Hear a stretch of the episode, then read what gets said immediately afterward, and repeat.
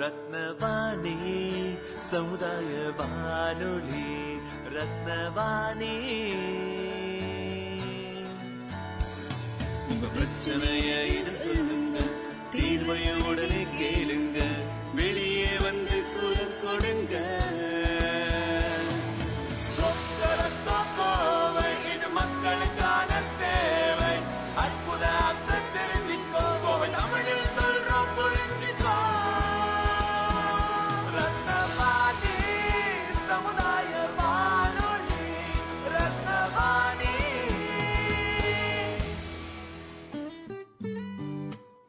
ரத்னவாணி தொண்ணூறு புள்ளி எட்டு சமுதாய வானொலி ஒலிபரப்பு கோவை ஈச்சனாரி ரத்தினம் கல்லூரி வளாகத்தில் இருந்து ஒலிபரப்பாகிறது.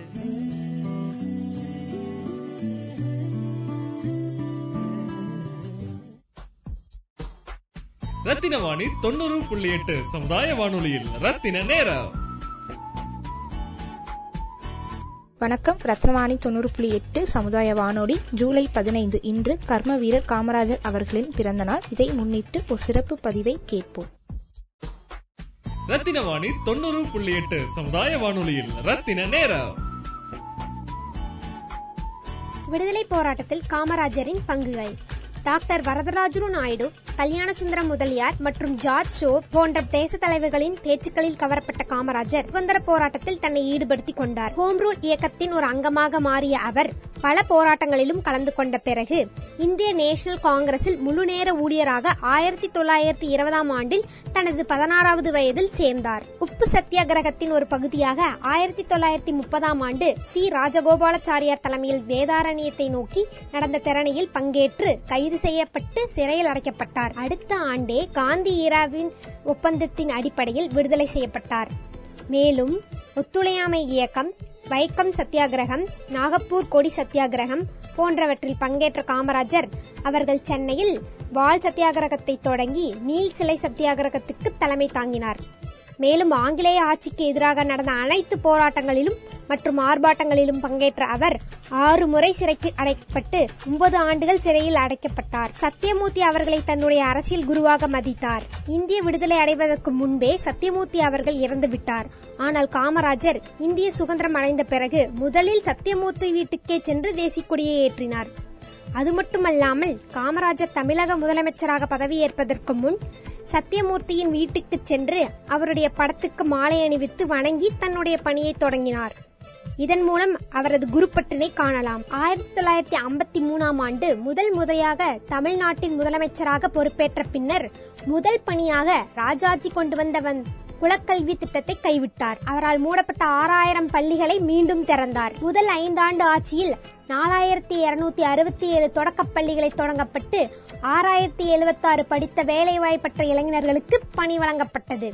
பள்ளி மாணவர்களுக்கு மதிய உணவு வழங்கும் திட்டத்தை அறிமுகப்படுத்தினார். தாழ்த்தப்பட்டோர் குழந்தைகளுக்கு மட்டும் இலவச கல்வி என்றிருந்த நிலையை மாற்றி பிற சமூகத்தைச் சேர்ந்த குழந்தைகளுக்கும் இலவசமாய் தொடக்க கல்வி கற்கும் சட்டத்தை கொண்டு வந்ததால் கல்விக்கண் திறந்த காமராஜர் என அழைக்கப்பட்டார். பள்ளி மாணவர்களுக்கு இலவச சீருடை வழங்கும் திட்டம் கொண்டு வரப்பட்டது. கல்லூரிகளில் முதல் முறையாக தமிழ் வழி கல்வி அறிமுகப்படுத்தப்பட்டது. ஐஐடி நிறுவனங்கள் தொடங்கப்பட்டன. கல்வித்துறையில் காமராஜின் சீரிய திட்டத்தால் ஆயிரத்தி தொள்ளாயிரத்தி அறுபத்தி ரெண்டில் இருபத்தொன்பதாயிரமாக உயர்த்தப்பட்டனர். ஆயிரத்தி தொள்ளாயிரத்தி ஐம்பத்தி ஐந்தில் எட்நூத்தி பதினாலாக இருந்த உயர்நிலைப் பள்ளிகள் எண்ணிக்கையில் ஆயிரத்தி தொள்ளாயிரத்தி அறுபத்தி ரெண்டில் ஆயிரத்தி தொள்ளாயிரத்தி தொண்ணூத்தி ஆறாக உயர்ந்தன. காமராஜர் கல்வித்துறையில் மட்டுமில்லாமல் தொழிற்சாலை நீர்ப்பாசன திட்டங்கள் மின் திட்டங்கள் போன்றவற்றிலும் முன்னேற்றத்தை ஏற்படுத்தினார். தமிழகத்தில் தொழில்துறைகளை வளர்ப்பதை குறிக்கோளாக கொண்டு பல்வேறு நடவடிக்கைகளை செயல்படுத்த தொடங்கினார். நெய்வேலி நிலக்கரி திட்டம் பெரம்பலூர் ரயில்பெட்டி தொழிற்சாலை திருச்சி பாரத் ஹெவி எலக்ட்ரிக்கல்ஸ் கல்பாக்கம் அணுமின் நிலையம் ஊட்டி கஸ்தா பிலிம் தொழிற்சாலை கிண்டி டெலிகாப்டர் தொழிற்சாலை மேட்டூர் காகித தொழிற்சாலை சேலம் இரும்பு உருவாக்கும் ஆலை பாரத் மிகு மின் நிறுவனம் ரயில் பெட்டி தொழிற்சாலை நிலக்கரி புகைப்படச் சுருள் தொழிற்சாலை என என மேலும் பல தொழிற்சாலைகள் காமராஜரால் உருவாக்கப்பட்டன.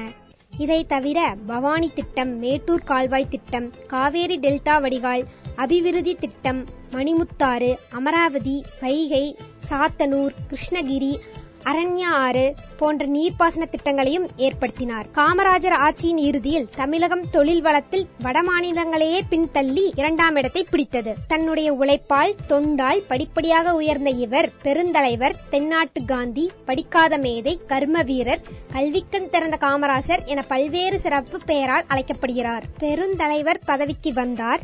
பட்டி தொட்டி எங்கும் பள்ளி வந்தது. பாரதம் போற்றும் மத்திய உணவு திட்டம் வந்தது. மூடிய பள்ளிகள் திறக்கப்பட்டன. குலக்கல்வி முறை ஒளிந்து போனது. இலவச கல்வி திட்டம் வகுக்கப்பட்டது. நூற்றுக்கும் மேல் அணைகள் அமைக்கப்பட்டன. நீர்ப்பாசன திட்டம் பசுமை கண்டது. தொழிற்சாலை அமைக்கப்பட்டன. பொதுத்துறை நிறுவனம் சிறந்து விளங்கியது. சமூக நீதி செயல் வடிவாகியது. தாய் மண்ணும் வளர்ச்சி கண்டது. இத்தனை நலங்களை செய்த தன் பதவியை விட தேச நலனை காப்பது முக்கியம் என கருதிய காமராஜர் கே பிளான் மூலம் தனது பதவியை துறந்தார்.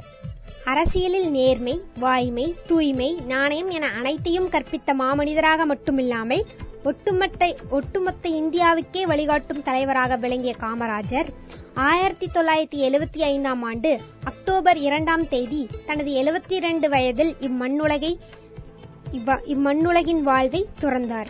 அதன் பின்னர் இந்தியாவின் மிக உயரிய விருதான பாரத் ரத்னா விருது மத்திய அரசால் அவருக்கு வழங்கப்பட்டது. உன்னை போல் அரசியல்வாதி உலகில் இல்லை. நிச்சயமாக உன்னை தவிர உனக்கு நிகர் வேறு யாரும் இல்லை என்று கூறி என் உரையை முடித்துக் கொள்கிறேன். ரத்தின வாணி தொண்ணூறு புள்ளி எட்டு சமுதாய வானொலியில் ரத்தின நேரம்.